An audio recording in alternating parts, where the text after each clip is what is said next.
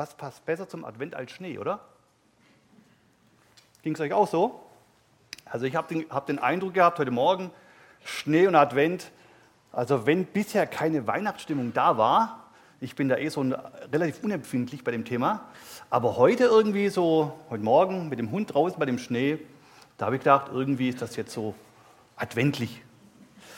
Aber natürlich für die Autofahrer nicht unbedingt ein Vergnügen, aber ich glaube für die Kinder und auch wir dürfen uns auch an dieser weißen Pracht freuen, vor allem nach dem Sommer, wo jeder gedacht hat, es wird sowieso keinen Schnee geben, umso besser.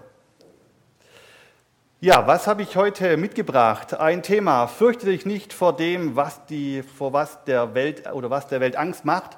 Das ist das Thema für den dritten Advent. Und das ist ja die Reihe, die wir fortsetzen in insgesamt äh, sechs äh, Predigen. Äh, Predigten. Das ist jetzt die dritte Predigt. Ich hoffe, dass ihr das irgendwann nicht überkriegt. Aber es ist tatsächlich, äh, glaube ich, sehr zeitgemäß und sehr mutmachend in solchen Tagen über solche Dinge nachzudenken. Und äh, als Michael etwas sprach heute Morgen über Angst und Furcht, dann habe ich gedacht, ich muss zuerst eigentlich noch was vorschieben, nämlich wo ist eigentlich der Unterschied? Wir verwenden das ja relativ synonym. Gell? Also wir sagen ja Angst oder Furcht, aber wo ist eigentlich der Unterschied? Ja? Und auch sprachlich, wenn man das verwendet, denkt ja eigentlich keiner drüber nach, ist da ein Unterschied. Und tatsächlich gibt es aber einen, zumindest wenn man da so ein bisschen recherchiert. Angst ist eher so das Gefühl, man spricht auch von Phobien, ja, also die Angst vor Schlangen oder diese Platzangst, ja, das ist gar nicht so richtig greifbar, aber man hat sie und man fühlt sie, ja. Und die Furcht ist eher das Reale, also wenn wirklich, sage ich mal, eine Schlange tatsächlich dann dir in die Augen schaut. Ja, das ist dann die Furcht, die real ist und das ist eigentlich der Unterschied. Beides emotional, Furcht eher das Reale, Angst eher so das aus dem Inneren heraus. Das ist so der Unterschied. Dann habe ich den Infoblock da auch schon mal drin. Gut. Was habe ich äh, vorbereitet? Ich habe einen äh, Text oder wir haben einen Text gewählt.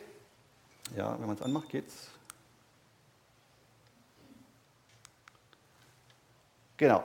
Einen Bibeltext gewählt und als äh, die, Predigt, äh, die Predigten verteilt wurde, habe ich sofort Hurra geschrien, weil ich mir nur das Thema angeschaut hatte, weil mich das so angesprochen hatte. Und irgendwann habe ich gedacht, jetzt guckst du dir auch mal den Predigtext an, musste ich auch vorbereiten und dann habe ich geschluckt. Ja, aber ich bin halt ein Schnellentscheider ähm, und so ist das dann manchmal. Und dann musste ich mich damit auseinandersetzen und jetzt habe ich die Freude, euch das Ergebnis dessen zu präsentieren. Wir lesen das zu Beginn mal den Text. Ich lese ihn vor. Äh, wenn ihr die Bibeln habt oder wenn ihr die, die Wand verwenden möchtet, ich lese ja aus äh, Schlachterübersetzung Jesaja 8, die Verse 11 bis 17. Denn so hat der Herr zu mir gesprochen, indem er mich fest bei der Hand fasste und mich davor warnte, auf dem Weg dieses Volkes zu gehen. Nennt nicht alles Verschwörung, was dieses Volk Verschwörung nennt. Und vor dem, was es fürchtet, fürchtet euch nicht und erschreckt nicht davor.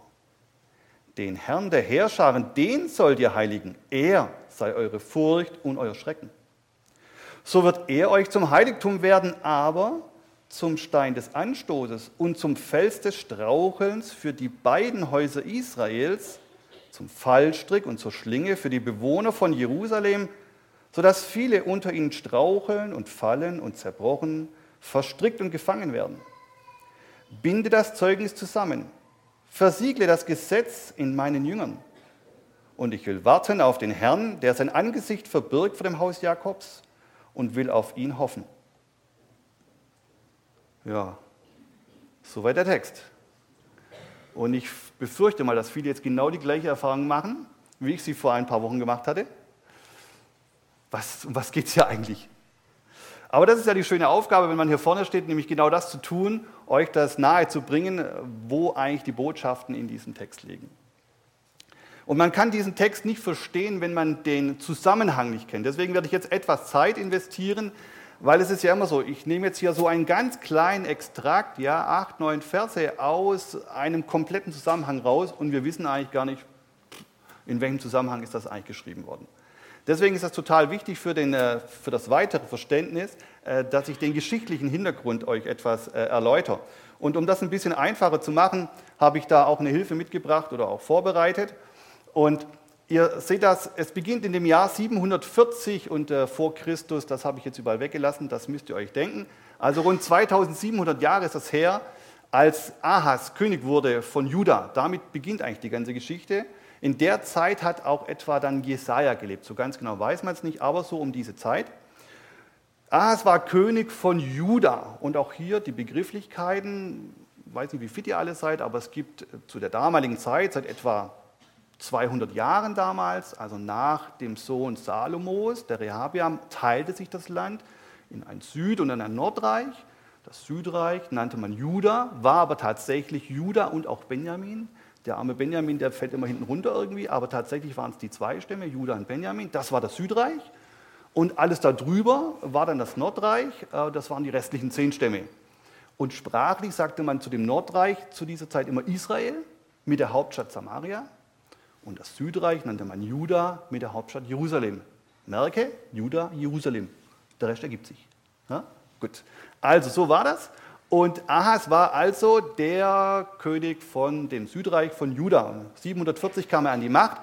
Wenn er sagt, Ahas kenne ich nicht, sein Sohn kennt ihr alle wahrscheinlich viel besser, das war dann der Hiskia. Dann sagt er, ah, Papa von Hiskia. Genau. Also, so war das. Und der kam an die Macht und dann äh, ging es eigentlich ziemlich turbulent weiter, denn die Assyrer standen vor den äh, Grenzen des damaligen Israels und auch in dem ganzen Vorderen Orient. Äh, die Assyrer waren äh, eine Macht, die alles beherrschen wollten, die alles überrollen wollten. Und so landen wir dann im Jahr 733 etwa. Und da hatten dann die Länder Syrien und Israel, also das Nordreich, und Syrien eine gemeinsame Grenze, bis heute übrigens, ähm, und haben gesagt, da tun wir uns zusammen. Da war der König Rezin und der Pekach, hieß er, ne? Ähm, von, genau, der israelische König, die taten sich zusammen und haben gesagt, wir tun uns zusammen und kämpfen dann gegen die Assyrer. Super Idee. Ja. Na gut, haben sie gedacht, gute Idee, aber wenn wir zu dritt wären, wäre es noch viel besser. Also überzeugen wir irgendwie den Ahas noch. Dann haben wir auch Judah noch mit dabei. Aber Ahas hat gesagt, nee, mache ich nicht mit. Wollte er nicht. Und äh, daraufhin dann, äh, ist dann die Koalition, das Bündnis von, äh, von Israel, also von, Nord, von dem Nordreich und von Syrien, sind dann in oder wollten Juda einnehmen und dort das praktisch mit einverleiben, sodass sie eine, eine Dreierkoalition wollten, äh, wären. Das haben sie aber nicht geschafft. Äh, Juda hat sich gewehrt, erfolgreich gewehrt, hat sich gewehrt. Und der Ahas hat was, weiß ich nicht, Cleveres gemacht. Der hat den ganzen Tempelschatz genommen seiner Zeit. Das könnt ihr übrigens alles nachlesen. 2. Könige 15 und 16. Also wenn ihr heute nicht wisst, was ihr tun sollt, außer Schneebälle werfen, dann könnt ihr das mal nachlesen. 2. Könige 15 und 16 da hat der Ahas den ganzen Tempelschatz genommen und alles, was er irgendwie so an Wertgegenständen hatte, und hat das dem assyrischen äh, König geschickt. Ja, das ist der Tiglat-Pileser der Dritte, toller Name, ja. Ähm, so hieß er seinerzeit. Dem hat er das geschickt und hat gesagt, marschier da erstmal in Syrien ein, weil ähm, kriegst auch was von mir. Und tatsächlich ist also dann, oder sind äh, die Assyrer wirklich äh, einmarschiert sind wirklich einmarschiert in äh, Syrien, aber das hätten die wahrscheinlich auch gemacht ohne das Geld, weil die hätten das sowieso alles eingenommen. Ähm, aber es ist tatsächlich so passiert, dass sie in Syrien einmarschiert sind und haben dann auch den Rezin dann auch getötet. Und dann war klar, jetzt ist Syrien platt gemacht, als nächstes kommt Israel dran. Und wir wissen dann aus der Geschichte, dass das dann auch kam. Das ist dann ein bisschen später gewesen, nach dreijähriger Belagerung war dann auch das Nordreich dran und wurde von den Assyrern, um es mal ganz salopp zu sagen, auch platt gemacht. Also so den Hintergrund. Und der Jesaja und alles, was wir gelesen hatten, bewegt sich in diesen Jahren 732 und 733, also da, wo es richtig drunter und drüber ging, damit ihr das einfach richtig einordnen könnt. So, jetzt hoffe ich, dass ihr nicht ganz erschlagen seid, aber der geschichtliche Hintergrund ist einfach total wichtig, damit man weiß, worum es geht. Okay. So, was habe ich mit euch vor? Ich habe die Predigt eingeteilt in vier Themen. Das erste Thema, oder ich habe es überschrieben, so muss man eher sagen, gehe mit dem Herrn, fürchte den Herrn, glaube dem Herrn und warte auf den Herrn. Ja, klassische Vierteilung, nette Überschrift, aber ich denke, es passt auch. Das sind die vier Überschriften, mit denen wir es heute Morgen zu tun haben. Und in diese vier Überschriften wird der ganze Text dann eben auch reinpassen. Gut. Da ihr euch den Predigtext wahrscheinlich nicht merken konntet, habe ich ihn aufbereitet und deswegen finden wir den immer wieder. Und dann schauen wir uns das erste Thema nämlich auch mal an. Gehe mit dem Herrn. Das ist unsere erste Überschrift. Und den Bibeltext nochmal zur Wiederholung. Denn so hat der Herr zu mir gesprochen, indem er mich fest bei der Hand fasste und mich davor warnte, auf dem Weg dieses Volkes zu gehen. Man könnte das auch so ein bisschen als Prolog verstehen. Ich weiß auch, dass es in der Luther-Übersetzung oder der Schlachter etwas anders heißt. Da ist es mehr so, die Hand Gottes kam über mich oder der Herr legte die Hand auf mich. Also je nach Übersetzung kann das ein bisschen anders klingen an der Stelle. Äh, Schlachter übersetzt das sehr väterlich, sehr fürsorglich. Er nimmt den Jesaja an der Hand und alle von uns, ob wir Eltern waren oder nicht, Kinder waren wir alle mal. Und äh, wenn wir Eltern hatten, die uns an der Hand nahmen, dann wissen wir das nur zu gut, was das bedeutet. Ja, das ist der väterliche, der mütterliche Instinkt. Wenn Gefahr lauert und die Kinder noch klein sind, dann nehmen wir sie an die Hand. Einfach um sie vor Schaden zu bewahren, um sie eben auch ja, zu behüten vor irgendwelchen Dingen, die ihnen Schaden zufügen können. Und man weiß, als Vater hat man den Weitblick, man sieht die Gefahren, das haben die Kinder nicht. Und ich habe hier den Eindruck, genau so macht das Gott hier auch mit Jesaja, so recht schön väterlich. Er nimmt ihn an der Hand und will ihm ein paar Dinge zeigen, die wichtig sind und äh, wo Gefahren eben auch tatsächlich liegen. Und äh, so warnt er ihn schon mal, ihn jetzt hier schon mal zunächst, dass er nicht auf dem gleichen Weg gehen soll wie das Volk. Ja? Noch völlig unspezifisch, aber das Schöne ist, an dem Text kommt ein Doppelpunkt. Und wenn Doppelpunkt kommt, heißt, jetzt wird es konkreter. Und was Gott da genau meint, das schauen wir uns jetzt mal dann auch in einzelnen Schritten mal an. Er sagt zunächst, nennt nicht alles Verschwörung, was dieses Volk Verschwörung nennt. Jetzt haben wir ja schon aus der Geschichte, die ich euch gerade gesagt habe oder erzählt habe, habt ihr schon gemerkt, da ist unwahrscheinlich viel Bewegung. Ja? Man würde sagen, die geopolitische Lage, die war relativ dramatisch zu der damaligen Zeit. Und so ist das gar nicht verwunderlich, dass er davon redet und sagt, Verschwörung, nimm nicht alles an oder nimm nicht alles so ernst, was da so als Verschwörung äh, geschrieben wird oder gesagt wird. Also wahrscheinlich waren die Gazetten voll von Verschwörungen. Ja. Tatsächlich, auch hier gibt es eine gute Grundlage, auch nochmal Verweis auf 2. Könige 15. Da werdet ihr nachlesen können, wie viele Könige es eigentlich in dieser Zeit gab. Also so, ich sag mal, von 750 bis 730. Da waren etwa fünf Könige und vier von denen sind durch, ähm, durch Mord an die Macht gekommen, also durch Verschwörung. Aber in dem Sinne Verschwörung gleichbedeutend Mord. Ja?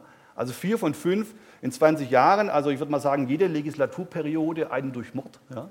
Also das kennen wir ja nicht, ja? wir kennen ja nur eine Kanzlerin, aber stell dir mal vor, so alle vier Jahre jemand anders an der Macht durch Mord. Ja, da würden wir uns als Bananenrepublik oder sowas, glaube ich, bezeichnen oder so. Ja, äh, eigentlich gar nicht vorstellbar. Äh, aber damals war das so und dann verstehen wir natürlich auch im Kontext, ist das dann auch logisch, ja, dass die Leute verunsichert waren. Ja, was läuft da? Äh, das ist ja dramatisch. Ja. Und äh, selbst der Pekach, von dem wir hier schon gelesen haben, auch er wird durch einen Mord abgelöst werden, durch Hosea. Aufpassen, nicht verwechseln mit dem Propheten Hosea. Also er wird auch dieses Schicksal erleiden und da merken wir, da ging es wirklich drunter und drüber. Und so war das in Israel also sehr dramatisch, ähm, dass da sehr viele Könige gab in sehr, viel, in sehr kurzer Zeit und eben alles durch Verschwörung, durch Mord. Und die Frage ist ja eigentlich, wie war es da in Juda? Da war es doch bestimmt besser, könnte man meinen. Tatsächlich äh, lesen wir aber hier in 2. Könige 16, Vers 3, auch das, wenn ihr nachlesen wollt. 2. Könige 16, Vers 3, ich lese mal vor. Da wird über Ahas gesprochen, über den König. Er wandelte auf, den, auf dem Weg der Könige von Israel. Er ließ sogar seinen Sohn durchs Feuer gehen, nach den Gräueln der Heidenvölker, die der Herr vor den Kindern Israels vertrieben hatte. Also, um es einfach zu sagen, der war auch nicht besser als alle die da im Nordreich. Ja. Also man meinte, die in Juda, die wären da vielleicht besser gewesen oder der Ahas wäre besser. Die hatten ja Jerusalem als Hauptstadt, da war auch der Tempel, da hätte es Gottesdienst geben können. Alles, was da so nötig war, da müsste doch eigentlich besser gewesen sein. Aber nein, der Ahas ja, hat seinen eigenen Sohn geopfert, so könnte man es lesen. Ja, ähm, was Gott ein absolutes Gräuel ist. Gott will keine Menschenopfer, ja, fürchterlich. Ähm, also der war da nicht viel besser. Also es gab damals sehr viele Verschwörungstheorien und ich dachte mir, das ist ja irgendwie wie heute. Ne? Also weiß ja auch keiner, ob Elvis Presley noch lebt. Ja? Also es ist ja wirklich, äh, also ja, ist ja ganz ähnlich wie, wie heute. Ja? Und ob, ob, ob die Amis wirklich auf dem Mond waren, ist mal ganz ehrlich. Also du brauchst ja bloß die YouTube-Videos reinziehen, dann hast du große Zweifel. Ja? Also geht ja schon. Also und ähm, ich weiß gar nicht, also computertechnisch, glaube ich, mit wie viel? Ähm, 20, 14, 16, 18 Bit äh, Rechnerleistung. Also ich glaube, nee, also die können das eigentlich gar nicht gewesen sein. Also das ist eigentlich gar nicht möglich. Und so gibt es ja sehr, viel, äh, sehr viele Spekulationen heute, Verschwörungstheorien. Ja, da gibt es ja richtige Veranstaltungen der Verschwörungstheoretiker. Und ähm, da kann man schon eine Unsicherheit haben. Heute spricht man ja eher von Fake News, ja, also von falschen Nachrichten oder von selektiver Wahrnehmung. Ja, mal davon abgesehen, dass alles, was jeder von uns wahrnimmt, immer selektiv ist, ja, weil es immer seine eigene Wahrnehmung ist, ähm, ist das unwahrscheinlich schwer, heute festzustellen, was stimmt eigentlich noch. Ja. Und ich habe euch mal ein Beispiel mitgebracht, wir schauen uns das mal an. Äh, die Technik müsste das Video einfach mal starten, wenn ich das einblende. Und dann sagt ihr mir mal hinterher, was da nicht stimmt. Kann das mal jemand abspielen? Ja, oder?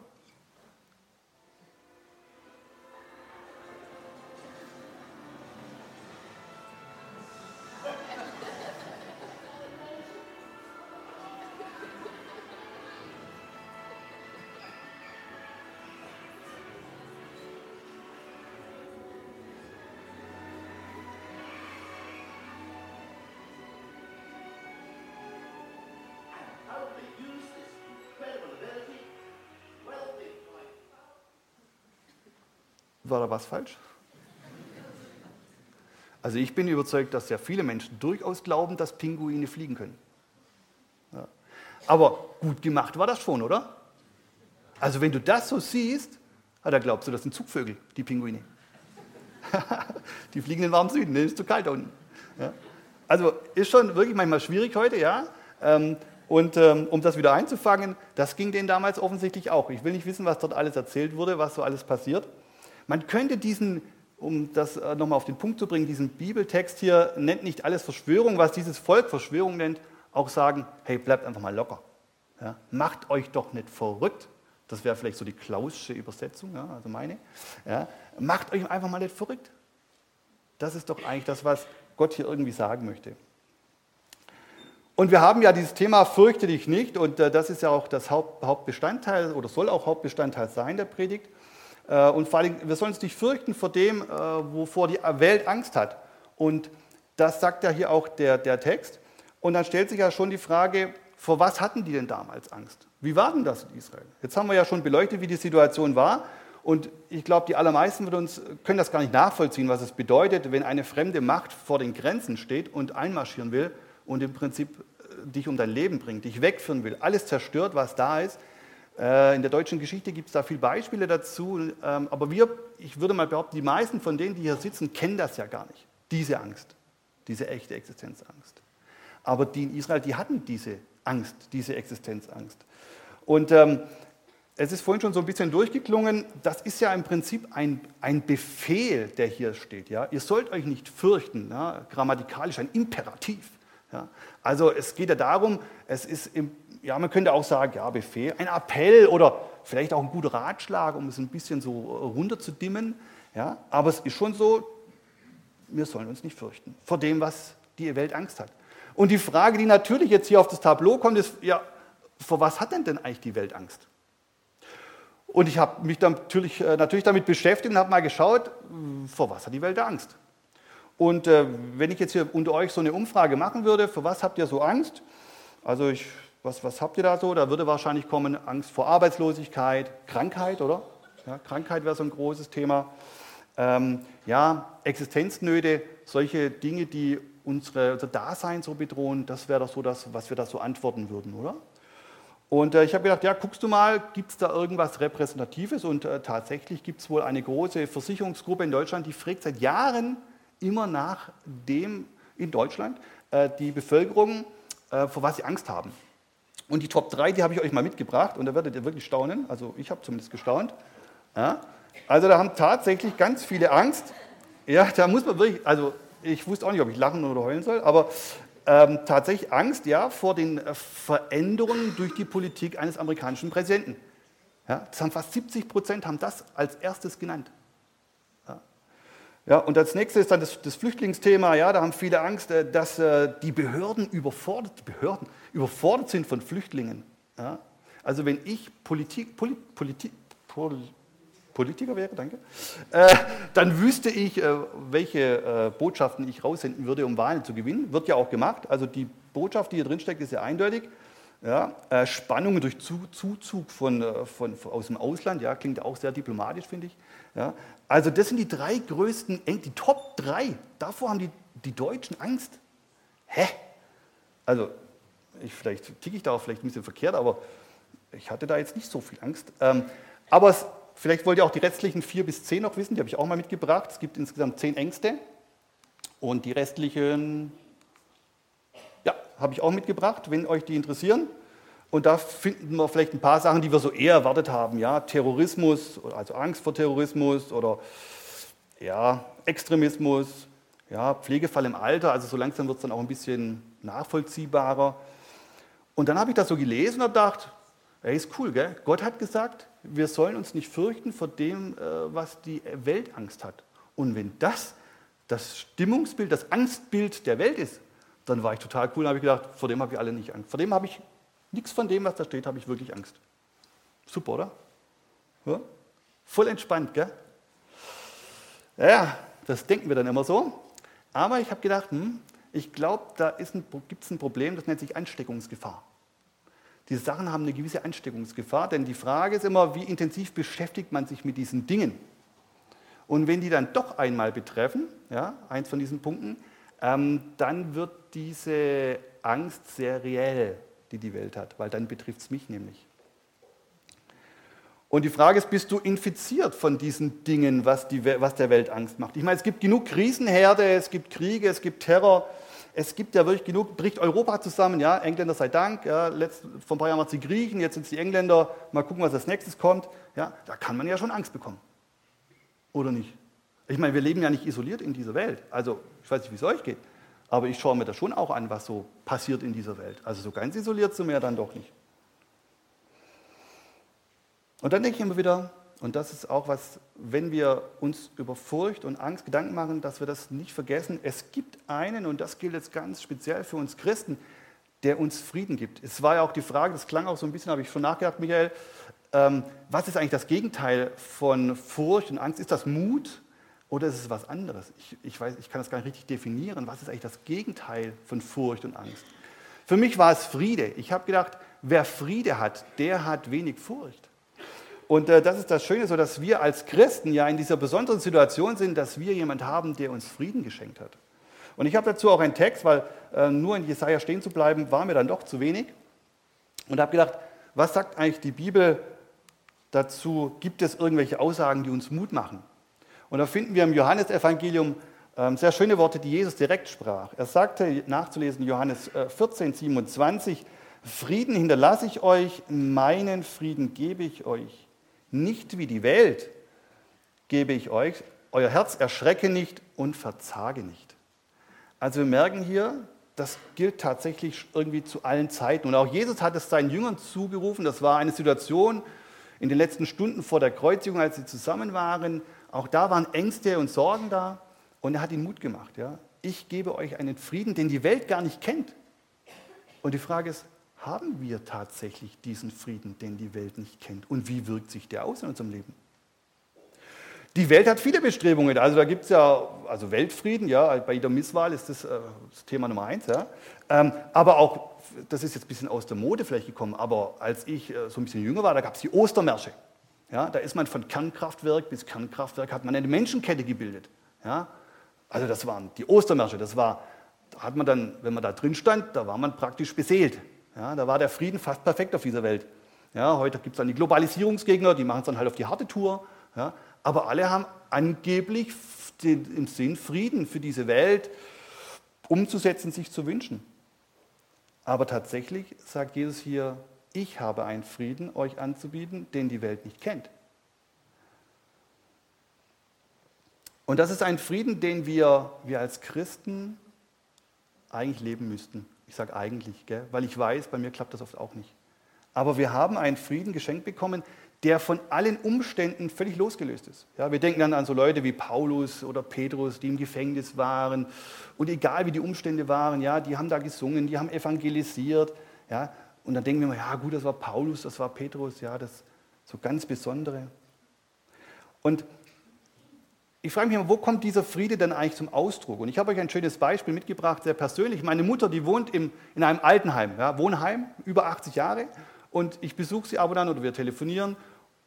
Und das ist schon, ich mache das immer mit der Motivation, ihr irgendwie was Gutes zu tun, ihr eine Freude zu bereiten. Ja. Aber tatsächlich strahlt sie so viel Freude und Frieden aus, ja, dass sie mich mehr beschenkt, ja, als ich sie, glaube ich. Ja, das weiß sie zwar nicht, aber müsst ihr vielleicht mal sagen. Ähm, aber das ist schon enorm, ja, wenn ein Mensch gläubig ist, ja, und sie hätte genug Grund, ja, wenn du zweimal verwitwet bist, sechs Kinder aufgezogen hast, da hast du im Leben viel erlebt. Und da gäbe es genug Grund, verbittert zu sein, wie viele andere, die dort leben oder die dort wohnen. Ja. Aber sie sagt das auch immer wieder, ohne den lebendigen Glauben, ohne die lebendige Hoffnung, wie arm wären wir. Wie arm wären wir. Und das wünsche ich mir für jeden. Ich weiß nicht, ob ich erst 80 werden muss, um das so zu empfinden. Ich hoffe viel früher schon. Ja, aber diesen tiefen Frieden zu spüren, ja, das wünsche ich jedem. Nicht nur mit 80 oder mit 70, sondern grundsätzlich. Als Christen sollten wir es so empfinden. Und das ist äh, sehr, sehr mutmachend. Und dieser Friede kommt nur von Jesus Christus. Das kommt von dem Friedenfürsten, von dem wir auch in Jesaja lesen. In Jesaja 9, Vers 5, etwas, was ja sehr gern auch in der Weihnachtszeit gelesen wird. Jesaja 9, Vers 5. Denn ein Kind ist uns geboren, ein Sohn ist uns gegeben und die Herrschaft ruht auf seiner Schulter. Und man nennt seinen Namen wunderbarer, Ratgeber, starker Gott, ewig Vater, Friedefürst. Und das ist halt ein Frieden, den die Welt nicht begreifen kann, dass der Friede, den man haben kann, dass der nur in Jesus Christus zu finden ist. Alles andere ist nur oberflächlich, ist äußerlich. Echten Frieden gibt es nur in Jesus Christus. In diesem Friedefürst er hat Frieden gemacht. Und das begann nun mal an Weihnachten, an der Menschwerdung. Aber tatsächlich endet es halt am Kreuz und mit der Auferstehung, ja, mit seiner Verherrlichung. Und das ist das Wunderbare an ihm. Ich habe manchmal gedacht, ah, ich habe da ein Bild mit. Es gibt da einen Menschen, kennt ihr den? Kennt ihr jemanden? Es gab mal, so muss man sagen. Man sieht schon, sieht schon irgendwie alt aus. Gut, wenn ihr es nicht wisst, dann kann ich. Ach, jetzt bumm. Jetzt habe ich das, wäre spannender. Genau. Das ist der Alfred oder war der Alfred Nobel. Ja, ich habe nichts zum Verteilen, vielleicht habe ich nachher was. Kommst du mal zu mir, eine Überraschung als Belohnung? Alfred Nobel, genau, der Nobelpreis, kennt jeder. Ja? Und ähm, tatsächlich gibt es ja da für sämtliche Gebiete dann den Nobelpreis, das ist bekannt, unter anderem natürlich den Friedensnobelpreis.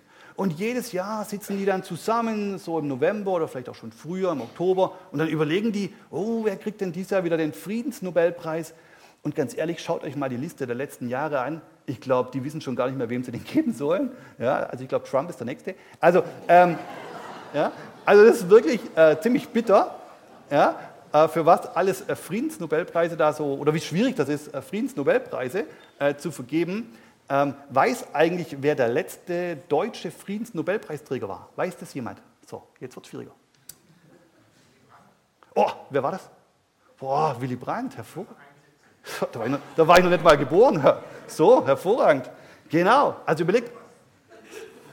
Aber jetzt überlegt mal, ist ja auch irgendwie bitter, gell? 50 Jahre lang eigentlich kein deutscher Friedensnobelpreisträger mehr. Machen die da nichts mehr? Also, wenn ihr Ambitionen habt, es gäbe da nochmal Herausforderungen. Aber, und jetzt komme ich vom Spaß wieder ein bisschen runter, ähm, tatsächlich ist es ja so, dass ich sage, mein Friedensnobelpreisträger ist der ewige Gott. Die bräuchten gar nicht mehr weiter suchen. Ich würde den mal schreiben, oder wenn ihr Lust habt, können wir mal zusammen machen, sagen, es gibt da einen, den könnt ihr als Dauerläufer, als Dauerbrenner, als Abonnement, ja, den Friedensnobelpreis einfach vergeben. Das ist Jesus Christus. Er ist der, der uns wirklich Frieden gibt. Er ist der Einzige, der es schafft, Frieden zu schaffen in unseren Herzen, in unserem Leben. Das schafft niemand anders. Und das ist das Schöne, wenn wir darüber nachdenken, fürchtet euch nicht, das ist leicht gesagt. Wenn dein Sohn zu dir sagt, ach Papa, jetzt stress mal nicht so rum, funktioniert das? Nee. Ja? Wenn man zu dir sagt, mach dir mal keine Sorgen, funktioniert das? Nee. Ja? Das heißt, nur wer inneren Frieden durch unseren Herrn hat, der kann tatsächlich auch ruhig bleiben in jeder Situation. Das war mir noch eine wichtige Botschaft, die ich da auch mitnehmen wollte bei dem ganzen Thema. Jetzt kommen wir zu Thema 2, fürchte den Herrn. Und da schauen wir uns auch an, was die Bibel sagt, was wir in unserem eigentlichen Predigtext da vorfinden. Den Herrn der Herrscharen, den sollt ihr heiligen, er sei eure Furcht und euer Schrecken. Ja, die Botschaft gilt da natürlich zunächst Israel, dem Volk. Sie sollen Gott ehren. Hier steht Heiligen. Ja, das ist im Urtext so ein bisschen hebräisch, kann man das unterschiedlich auslegen oder übersetzen. Man soll Gott die Ehre geben. Und wir sehen hier, wenn wir jetzt wieder in Israel sind, Gott möchte oder wollte, dass das Volk ihren Fokus wieder auf Gott richtet. Ja? Gott war total in Vergessenheit geraten. Und wenn ihr Bibelleser seid, wisst ihr das auch, ja, dass die ganze Geschichte Israels ein ewiges oder ein ständiges, besser gesagt, Auf und Ab war. Ein ständiges Auf und Ab mit dem Herrn, ohne dem Herrn, bis zuletzt wirklich es immer schlimmer wurde. Und sie bekamen tatsächlich die Quittung. Hätten sie Gott gefürchtet, wären sie nicht in dem Schlamassel, das muss man ja auch sagen. Und ich denke, das ist heute auch so ein bisschen, wo ist heute, und das steckt ja hier auch drin, so diese ganze, diese Gottesfurcht, ja, das steckt ja in diesen Worten, wir sollen Gott fürchten, die Gottesfurcht, auch so ein Begriff, den man so ganz schlecht greifen kann. Ja, ich könnte auch sagen, das ist, um es vielleicht harmlos auszudrücken, der Respekt vor dem heiligen Gott oder vor seiner Heiligkeit. Es ist in der Gesellschaft auch total verloren gegangen. Ja? Gott ist ja nur noch so ein, so ein Segenspender. Ja? Also wenn man heiratet, dann braucht man eine Kirche und einen Pfarrer oder einen Pastor, damit das den richtigen Rahmen hat und dass man dann so seinen Segen bekommt. Dass man davor und danach von Gott gar nichts wissen will, das ist ja egal. Ja? Aber da ist Gott so ein Segenspender, ja? der darf das dann so. Und ähm, da merkt man, das ist nur ein Beispiel, dass in dieser ganzen Gesellschaft diese Gottesfurcht verloren geht. Und wir brauchen uns manchmal auch nicht wundern bei so manchen Dingen in dieser Gesellschaft, ähm, dass es an dem Mangel an Gottesfurcht auch liegt, warum so manches Problem auch da ist. Aber ich habe mich gefragt, wie ist das eigentlich bei uns als Christen? haben wir Gottesfurcht? Welche, welche Rolle spielt noch Gott? Und wir singen ja manchmal, es gibt ja ganz viele Lieder, äh, in, in manchen Denominationen gibt es ja kein Lied ohne den König. Ja?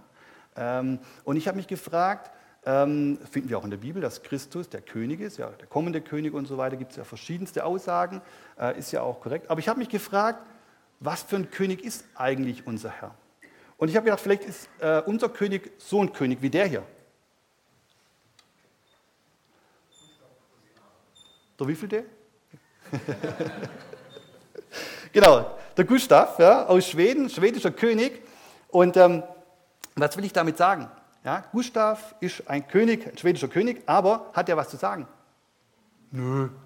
Er ist exemplarisch für alle Königshäuser in ganz Europa. Die haben doch alle nichts zu sagen.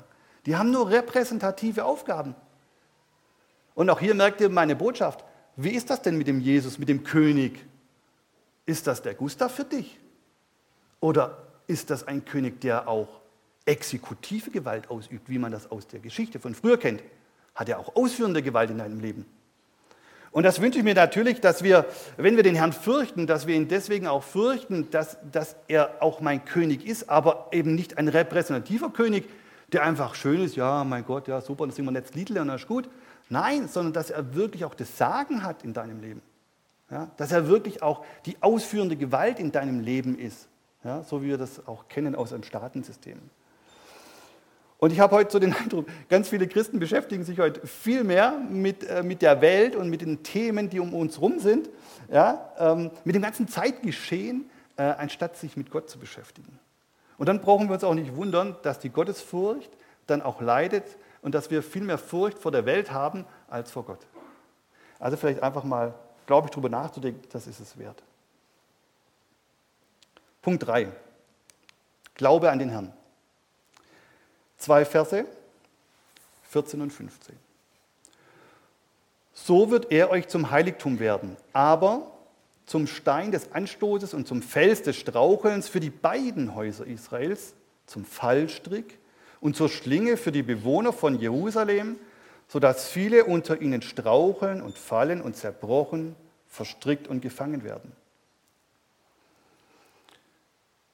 Das ist jetzt tatsächlich dann auch Jesaja-like, echte Prophetie, die wir hier auch vorfinden.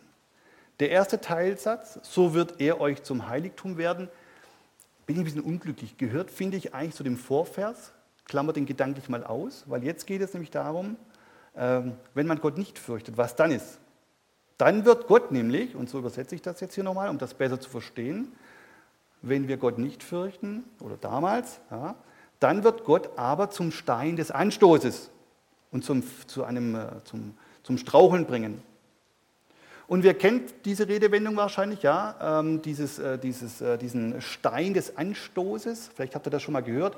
Da streiten sich Parteien und irgendwann eskaliert der Streit so, dass schon gar keiner mehr weiß, worum geht es hier eigentlich? Was war eigentlich der Grund? Was war der Stein des Anstoßes? Ihr könnt euch das auch bildlich vorstellen, ja, wenn ihr in der Fußgängerzone seid, Kopfsteinpflaster und irgendwann löst sich so ein Stein und der kommt so einen Tick nach oben durch den, durch den Regen und durch alles, was da so passiert und man stolpert drüber und fällt hin. Das war dann der Stein des Anstoßes im wörtlichen Sinne. Also das ist etwas, was dich auf die Nase fallen lässt. Und hier war es, und das ist das Interessante jetzt, und hier finden wir jetzt tatsächlich auch viel Prophetie, denn Jesaja äh, sagt hier, oder Gott sagt genau gesagt durch Jesaja, dass weil sie Gott nicht nach Gottes Maßstäben gelebt haben, weil sie Gott nicht gefürchtet haben, ja, dass Gott der Anstoß ist. Durch ihn kommen sie zu Fall. Er sorgt dafür, dass sie zu Fall kommen. Und das passiert ja dann auch. Also es gibt ja dann auch tatsächlich die Erfüllung, ich habe euch das ja auch nochmal aufgezeigt, es gibt einmal die Erfüllung durch die Wegführung dann durch und die Zerstörung durch die Assyrer, äh, später aber eben dann auch noch durch die Babylonier. Also 722 war dann die Wegführung des Nordreiches, es gab dann aber nochmal zwei Deportationen, 606 und 586, müsst ihr euch nicht merken, finde es aber cool. Ähm, da wurde dann auch Juda weggeführt. Also die Prophetie ist dann in Erfüllung gegangen. Aber es ist eben nicht nur in Erfüllung gegangen damals, zur Zeit, als Jesaja prophezeit hatte, sondern, und das ist das Interessante, das hat sich nochmal erfüllt. Und das finden wir sehr, sehr oft im Alten Testament. Da tun sich viele wirklich schwer und deswegen gibt es auch manchmal ganz komische Auslegungen, ähm, dass das nochmal in Erfüllung ging. Nämlich zur Zeit Jesu. Ja, sie haben ja Jesus abgelehnt und ähm, in der Folge der Ablehnung Jesu, das Volk, die Juden hatten dort, die allerwenigsten Jesus wirklich als, als Herrn und König angenommen ähm, sagt die Bibel, dass das, dass das äh, Land dann eben auch ähm, äh, zerstört wurde. Und wir wissen das aus der Geschichte, wir können heute relativ gut zurückschauen, das ist relativ einfach. Wenn wir dann äh, in das Jahr 70 nach Christus schauen, da wurde dann Israel also tatsächlich zerstört durch die Römer. Und äh, wer von euch schon mal in Rom war, der kann sich dann auch den Titusbogen anschauen. Also ich kann das nur empfehlen. Also in Rom äh, nicht nur das Kolosseum anzuschauen oder den Vatikan oder solche Dinge, sondern auch mal hier, denn da ist dann auch biblische Geschichte mit verankert. Hier ist es also so, dass ähm, der Titus, der Herrführer damals, äh, Israel wirklich äh, platt gemacht hat, inklusive Tempel und alles beraubt. Äh, die Geschichtsschreibung spricht von etwa einer Million getöteter Juden. Ja? Also das Volk ist fast ausgerottet worden.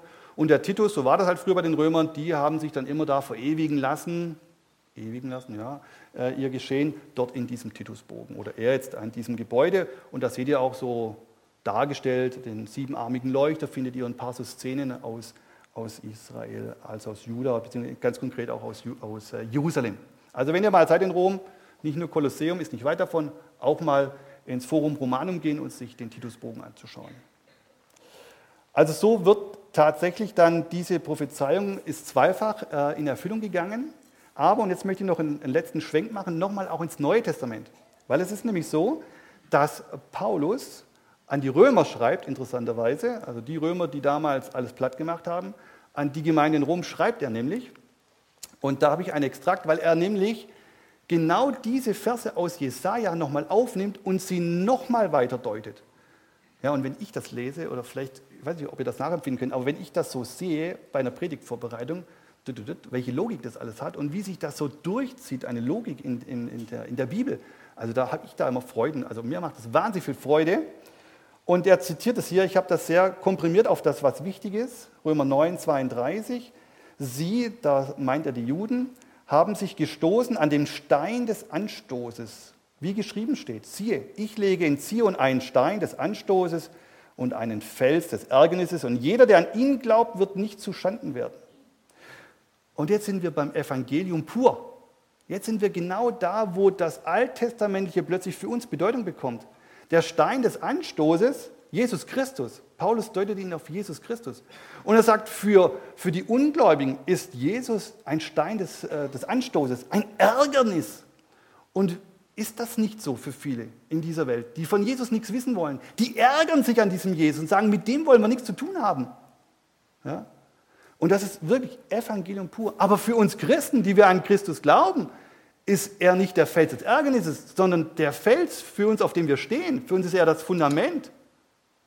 Und das ist das Besondere an diesem Text, dass die Prophetie viel weiter geht. Die bleibt nicht im Alten Testament stehen. Die bleibt nicht zur Jesaja-Zeit stehen. Die geht über Jesus und gilt uns heute noch. Für uns ist Jesus nicht ein Fels des Ärgernisses, sondern ein Fels, auf dem wir stehen. Aber für die ungläubige Welt ist es ein Fels des Ärgernisses. Und das ist das Besondere und das ist auch für mich so die Kernaussage. Und wenn ihr vieles heute gehört habt, wo ihr sagt, boah, kann ich mir gar nicht alles merken, aber das müsst ihr euch merken. Sorry, da frage ich euch nächste Woche nochmal ab. Ja, das müsst ihr wissen, ja, dass Jesus unser Fels ist.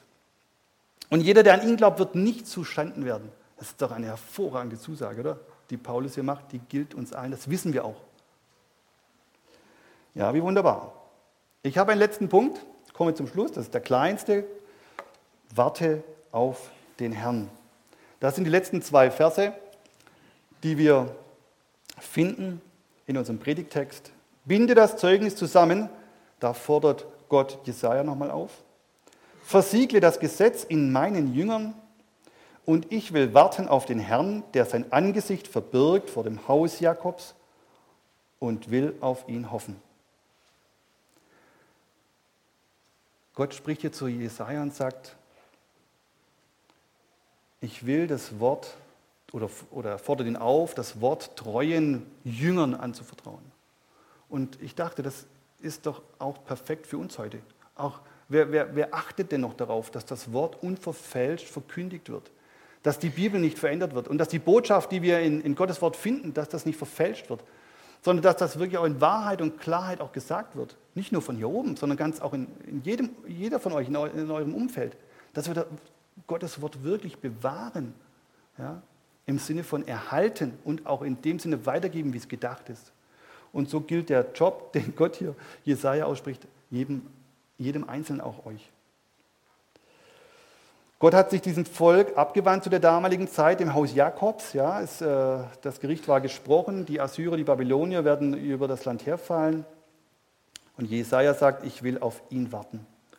Und das gilt uns auch. Wir warten natürlich nicht nur auf dieses Christuskind, auf dieses kleine Baby, über das ja immer so viel zu sehen und zu hören ist, sondern wir warten natürlich auf den auferstandenen Herrn. Ja, und äh, ihr kennt, oder viele kennen auch diese Aussage, wir warten nicht auf den Herrn, der in Niedrigkeit kam, sondern wir warten auf den Herrn, der in Herrlichkeit kommt ja, der wiederkommen wird in Macht und Herrlichkeit. Und ähm, manchmal denke ich immer, äh, ist euch vielleicht aufgefallen, ja, wenn ihr so durch die Stadt lauft, vielleicht seid ihr selber auch solche, die laufen dann immer so. Ja? Aber tatsächlich, tatsächlich müssten wir ja so laufen. Ja? Also, ja, vielleicht ein bisschen abstrakt, aber ist ja tatsächlich so, gell? anstatt mit, mit gesenktem Haupt müssten wir immer mit erhobenem Haupt eigentlich laufen. Ähm, sieht vielleicht ein bisschen komisch aus, so Laternen tun auch weh, aber ähm, tatsächlich soll unsere Ausrichtung nach oben sein. Ja? Die Ausrichtung zum Herrn. Und ähm, das sollten wir bei all diesen Feierlichkeiten und was man Weihnachten immer mit verbindet, nicht vergessen. Wir haben eine ganz andere Perspektive. Wir gucken nach vorne. Das mit dem Kindlein, das war, das ist Geschichte, das ist 2000 Jahre her und es war auch gut so, alles klar. Aber unsere Perspektive ist eine ganz andere. Wir schauen nach vorne. Ja, was haben wir heute gehört? Ich fasse das ein bisschen zusammen. Ich versuche zumindest. Wir haben vier Punkte gehabt. Der erste Punkt war, gehe mit dem Herrn. Und die Hauptbotschaft, die da drin stand, war, mach dich nicht verrückt von dieser Welt. Identifizier dich nicht mit den Problemen dieser Welt, das musst du gar nicht. Ja? Wir haben eine ganz andere Sicht darauf. Wir gehen an der Hand des Herrn. Ich glaube, es gibt auch ein Lied, wo das so schön auch drin äh, besungen wird. Ja? Wir gehen an des Vaters Hand. Wir sind ja nicht alleine. Ja? Egal, was um uns herum passiert, wir vergessen das nur zu oft. Das sind die Verheißungen, die wir vielleicht manches Mal wirklich vergessen. Ähm, gut, dass wir da nochmal dran erinnert wurden. Ja? Gott gibt uns viele Verheißungen dazu. Der zweite Punkt war, fürchte den Herrn. Die Gottesfurcht nicht zu verlieren, uns nicht zu fürchten vor den Umständen, sondern den Herrn, unserem Herrn die Ehre zu geben mit unserem Leben, mit unserem Dasein, mit unserem Tun und sich immer wieder auch bewusst sein, dass wir einen heiligen Gott haben. Was auch immer wir tun, was auch immer unsere Gedanken manchmal sind, unsere Wege, unsere Freizeitbeschäftigung, denken wir daran, unser Herr ist dabei und unser Gott ist ein heiliger Gott. Der dritte Punkt war Glaube an den Herrn, so hatte ich es benannt. Jesus ist für viele ein Ärgernis. Viele ärgern sich an ihm. Für viele ist das ein Anstoß zum Ärger dieser Jesus. Aber für uns ist er ein Fels, aber kein Fels des Ärgernisses, sondern ein Fels, auf dem wir stehen, ein echtes Fundament. Ich bezeichne mich ja manchmal als Fundamentalist, ja, darf man ja fast nicht sagen. Er ist auch negativ belegt, Aber ich will damit nur sagen, ich habe ein Fundament und das ist Jesus Christus. Und wenn euch das genauso geht, herzlichen Glückwunsch. Das ist die Botschaft, die ich total wichtig finde. Und der letzte Punkt, den ich hatte, warte auf den Herrn. Bewahre das Wort Gottes, leb auch daraus. Also nicht nur hören und sagen, ist gut, sondern wirklich auch daraus leben, Kraft daraus schöpfen, sagen, ja, das gilt auch mir, das anzunehmen und dass es auch in deinem Leben, in deinem Alltag wirklich sichtbar wird. Das ist so mein Wunsch. Und wir dürfen wissen, er kommt wieder. Das war auch die Botschaft. Er kommt wieder. Das ist so sicher wie nichts anderes auf dieser Welt. Er hat es zugesagt. Amen.